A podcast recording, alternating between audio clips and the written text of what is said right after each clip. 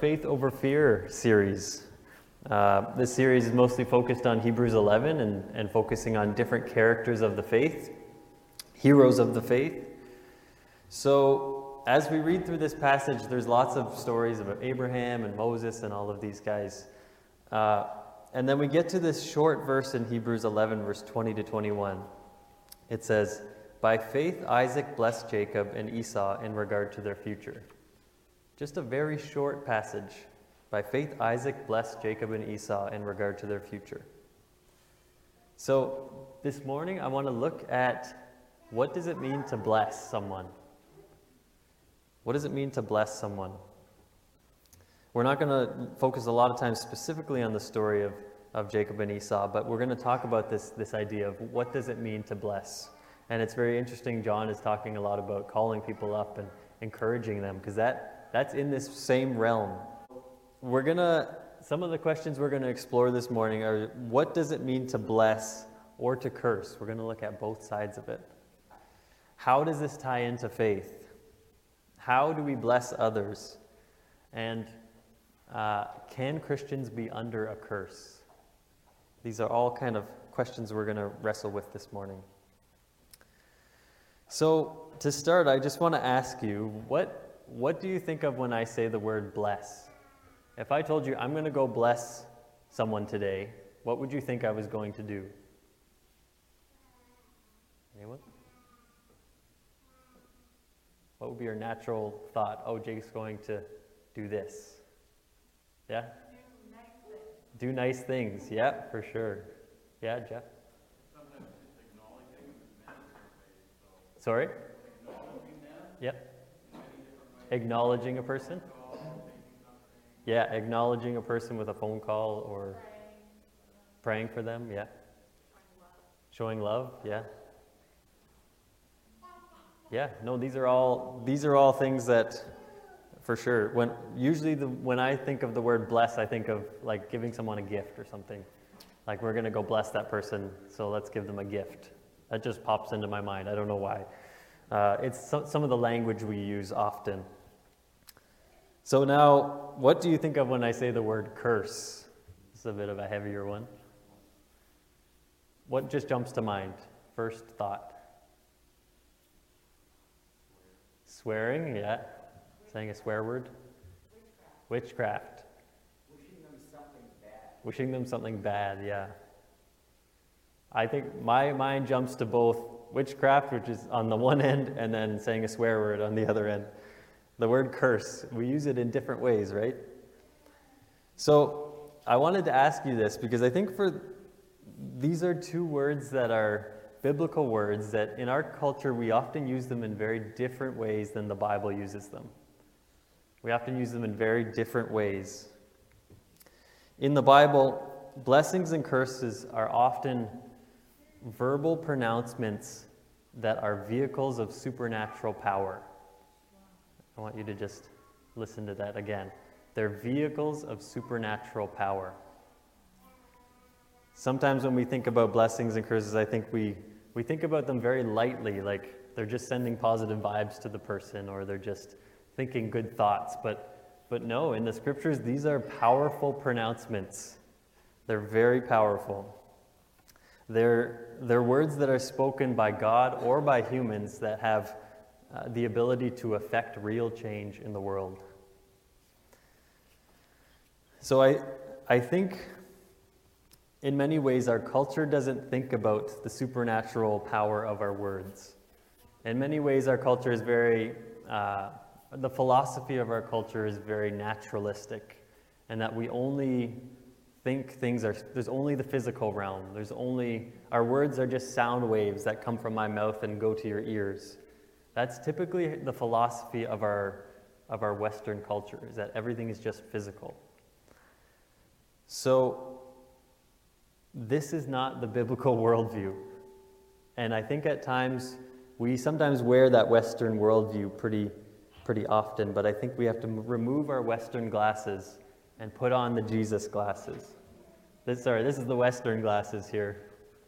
I realize that it's weird that they're seeing sound waves. We can't really see sound waves, but, but we see things as physical. We don't think about the spiritual realm, the physical, right there.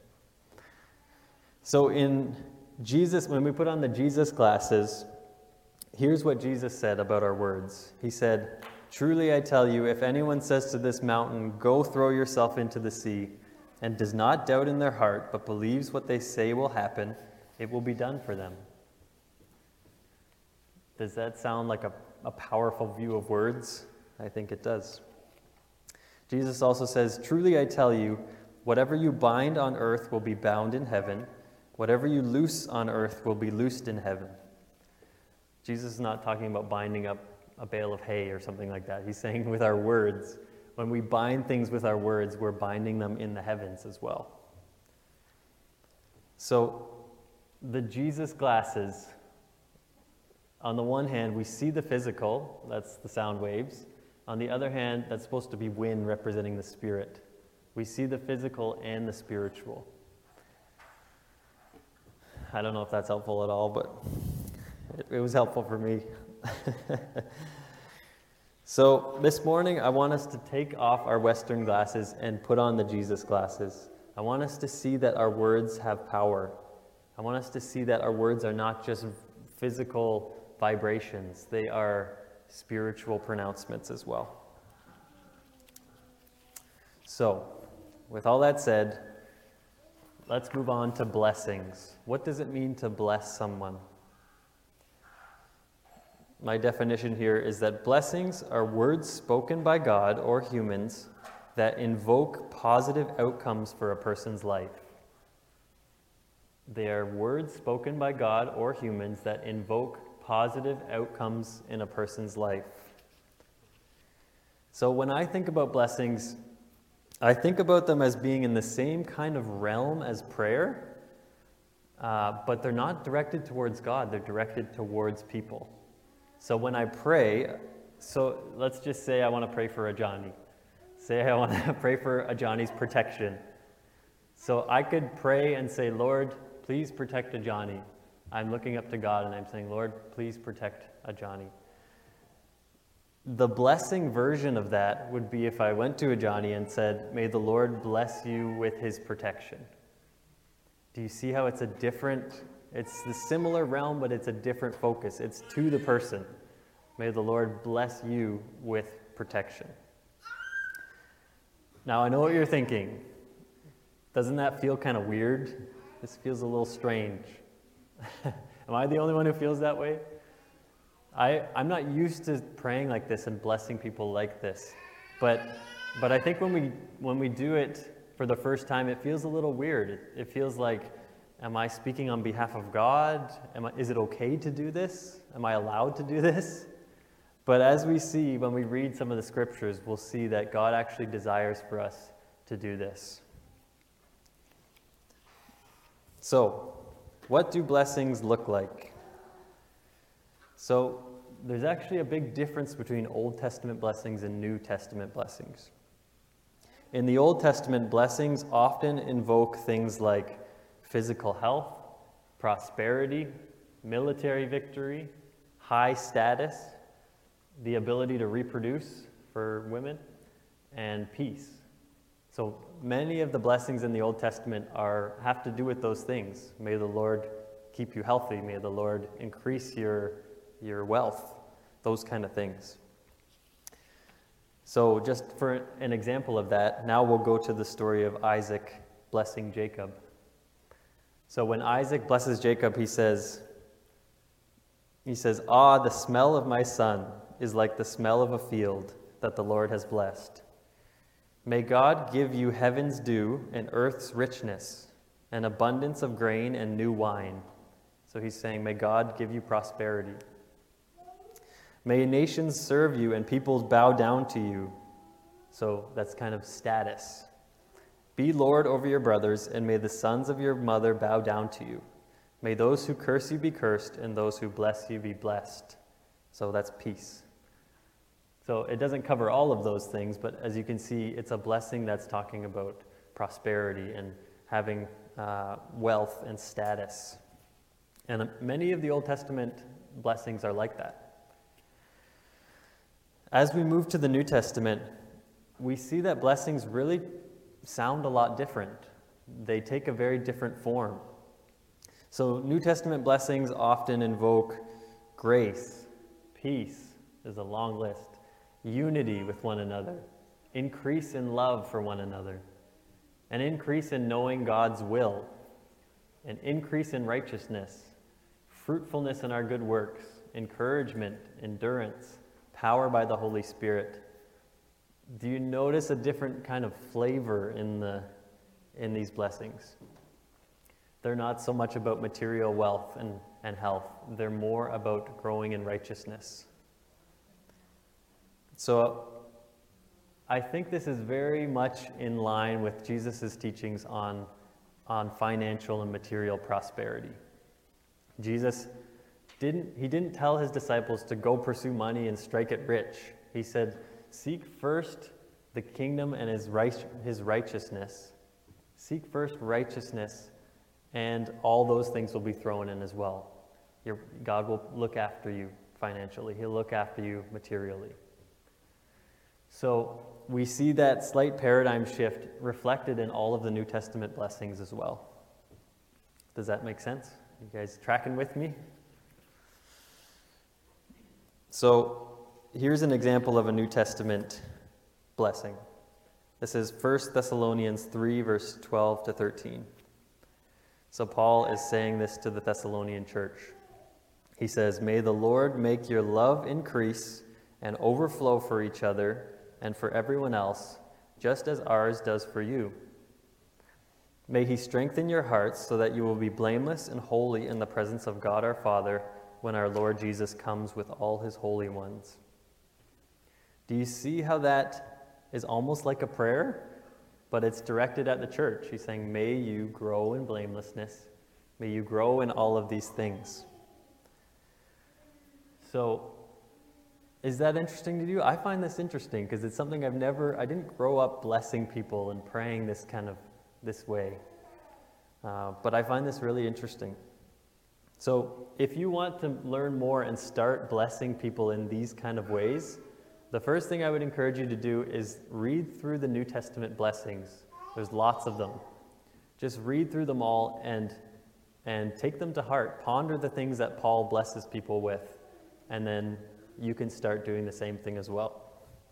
So, that is what I have to say for blessings. We, if you have questions or thoughts, let's talk about it at the end together. So, moving on. Curses. Dun, dun, dun, dun. Curses. What is a curse? Curses are kind of the opposite of blessings. They're words spoken by God or humans that invoke harm or injury to come on someone. Sounds a little scary. We don't have to be afraid of curses. Oh, just a fun fact while I was researching this there are 11 different Hebrew words for curse.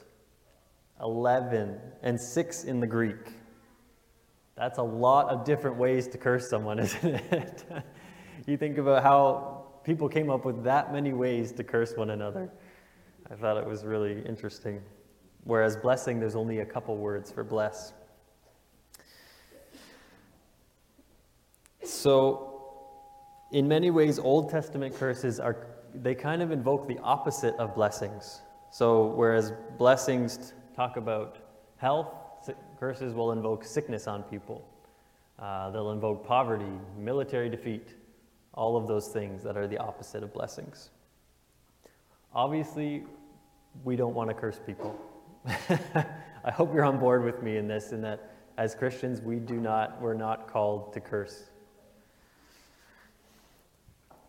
But um, as I said, there's so many different, there's 11 different words for curses. And as we read through the Bible, there's so many different examples of curses happening. And so I put them all out here on a spectrum. So this is my curse spectrum that I made up. so on the one hand, there's curses that are powerful declarations. So these are curses that where you invoke a, some harm on someone and it happens immediately and it has a physical consequence right away. So on this side, we see things like there's an example actually in the New Testament where Paul calls down a curse on someone to make him blind. Now, I don't think that's something we should be doing regularly, but this in this story, Paul comes to the man and says, You're opposing God. He, he speaks by the Holy Spirit and says, You're opposing God, and because of that, you're going to be blind for a time. And the man goes blind instantly. So that is a powerful curse. That's a powerful declaration. I think I put on that side things like witchcraft as well, because uh, witches and people who delve in the occult they curse in those kind of ways where they seek to bring immediate harm on a person. I curse this person's health, I curse their, their prosperity, that kind of thing. So, those are, I would call those powerful declarations. On the other side, there's false statements about a person. So, these are statements like that have to usually have to do with someone's identity. So, if you go to someone and you say, Why are you so blank why are you such a blank person? Add whatever word in you want there. Um, these are things that we do often, we say often, and those are curses as well. They're statements about someone's identity that are untrue because those are not the way God sees us. So if you go to someone and you say, You are a liar, and that person is a follower of Christ and they've repented and turned to Christ, uh, that's not a true statement. There's, they're making a statement that's false, and uh, that is a, a, curse on the person as well. So, uh, there's a biblical example of this kind of false statement uh, of a curse. So, that's in 2 Samuel 16, verse 5 to 8. Here, this is about, about a story about King David and a guy who comes out and curses him. So it says, As King David approached Bahurim, a man from the same clan as Saul's family came out from there. His name was Shimei, son of Gera, and he cursed as he came out. He pelted David and all the king's officials with stones, though all the troops and the special guard were on David's right and left. As he cursed, listen to what he said. As he cursed, Shimei said, Get out, get out, you murderer, you scoundrel. The Lord has repaid you for all the blood you shed in the household of Saul, in whose place you have reigned. The Lord has given the kingdom into the hands of your son Absalom. You have come to ruin because you are a murderer. Do you notice the, that this is an identity statement? This is a curse on David because he's saying, You are a murderer. This is your identity. This is who you are. The reason I wanted to focus a little bit on these false statements is because I think these are things that happen in our culture very often, don't they? These are the kind of curses that we may not go in our basement and pronounce a witchcraft curse on someone, but we often can pray th- or say those kind of curses on people's life. And I don't know about you, but the moment someone says something like that about your life, I've seen people totally crippled their entire lives because of one comment someone made when they were a child. Have any of you had a moment in your life when someone said something to you about your identity and it just stuck with you? Anyone want to raise a hand and show that? No one. I think we all have. I think these are, we've all had people say comments about us that have stuck with us and they don't leave. So for me, this is kind of a funny example. You can laugh at me. I grew up, when, uh, when I was growing up, people always made fun of me because I had really skinny legs. They would call me chicken legs. And you can laugh, it's okay. I'm, I'm over it now. but people would always say, they would always just call me chicken legs. And yeah, I'd kind of laugh it off. But inwardly, I would obviously take that to heart as a young person. I grew up so self conscious about my legs. And you know, the thing was that I believed I needed to change my appearance in order to be more valuable. I think that was the lie that I was believing. That I had to change my appearance to be more valuable. And yeah, I grew up with that curse that was pronounced on me in a joking way, but it was a curse over my life, and it affected the way I saw myself and the truth about myself. I've heard others, so many stories of, I heard a story of a lady whose, her dad would jokingly say things that, about her, um, the things she did, he would always joke and say that she didn't do it good enough. Even though he was just joking, uh, she took it to heart. She grew up never feeling like she was good enough. So, do you see how our words have power? Our words have power. Our curses have power. Even, even just looking at our current COVID situation, the Ottawa protests, things like this, my heart just breaks for the way that we talk about one another on both sides. My heart breaks to see Christians lobbing really curses on other people, saying, I hope you do this, I hope you lose this, I hope you blank. These are curses, people. These are curses. So we have to be so careful that our hearts desire good for other people, that we speak words that show we desire good for other people. If you forgot, I don't think you have forgot this verse, but Jesus tells us to bless those who curse us. If someone curses you, he tells you to bless them in return. So let's be careful with our words. Let's be careful with our words. So, how do we break these curses that have been spoken over us? How do we break these curses that have been spoken over us? Well, the first thing I would say is um, believe that Jesus has taken on any curse against you already. Believe that Jesus on the cross took on the curse. Galatians 3, verse 13 to 14 says, Christ redeemed us from the curse of the law by becoming a curse for us. For it is written, Cursed is everyone who is hung on a pole. He redeemed us in order that the blessing given to Abraham might come to the Gentiles through Christ Jesus, so that by faith we might receive the promise of the Holy Spirit. So, Paul's talking about the curse of the law here, but he says the blessing given to Abraham comes to us by faith in Christ. The blessing given to Abraham, God said to him, Whoever blesses you, I will bless. Whoever curses you, I will curse. So we have to believe that. This, all of this has to do with belief. What do we believe? If we believe that we are under a curse, chances are we will fall under that curse. If we believe that Christ has taken on the curse for us when he died on the cross, that gives us power because he's the one who has killed off the curse in our life. We don't, going back to that spectrum thing, we don't have to worry if a witch puts, puts a curse on us or anything like that because we are blessed. We are God's people. The Bible says we are blessed in the heavenly realms with every spiritual blessing in Christ. So, but we have to believe that. We have to have faith in that. That's so important that we believe Christ has taken on the curse for us. Amen? Any curse spoken against us, Christ has taken it on on the cross.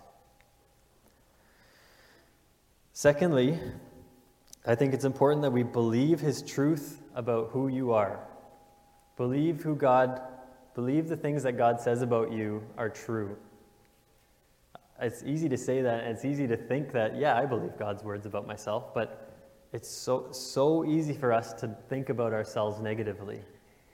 It's so easy to think about ourselves very critically. That's just a natural thing for us to do. So I put a list up here. If you can go there, Andy. These are scriptural pronouncements of who you are in Christ. If you have turned your life to Christ and confessed your sin and, and turned away from your sin, these are the things that you are. You are God's child. You are Christ's friend. There's scripture verses that go with all of these. I just didn't put them in there. You are justified in Christ. You are united with Christ in spirit. You're redeemed and forgiven of your sins. You're free from all condemnation. I can send this out later too if you guys want to see this list. Nothing can separate you from the love of Christ if you are in Christ. If you are in Christ, you're born of God and the evil one can't touch you. That's what the scriptures say. If you're in Christ, you're the salt and light of the earth. You guys are the salt and the light of the earth. You are God's workmanship. You are chosen by God. There's more on this list. This is just a snippet. But do you see the, the way that God loves us, the way He sees us? Do you see how positively He looks at us? It's, it, it doesn't make sense to me. It doesn't make sense to me that God would see us in this way, but He does. So, when someone says something about our identity, or someone lodges a curse against you and says, You are this kind of person, you have to hold that thought captive and say, Lord, is that true? No, it's not. This is who I am in you. This is who I am in you. And I, I really think this is so important because this is the realm where the enemy seeks to, to move us away from God's truth. This realm of our mind and what we believe about ourselves is so important. This is the area we can, we can be so ineffective because we don't actually believe what God has said about us. So, if you'd like, I can send this list. There's more on this list. I can send it out to you, and you can read over the scriptures and meditate on them, think about them, uh, ask God to show you who you are in Christ. So, that's pretty much all I have to say about curses. I think sometimes I've listened to a lot of sermons on curses and, and heard people talk about it, and sometimes it gets so complicated that, that you feel like, oh, every corner I turn, I'm going to feel like I'm under a curse, or I have this problem in my life, I'm probably under a curse, or these kind of things. Uh, but we're free in Christ. We are free in Christ. He took on the curse for us. So let's remain rooted in the scripture. Let's base our understanding of curses on the scriptures.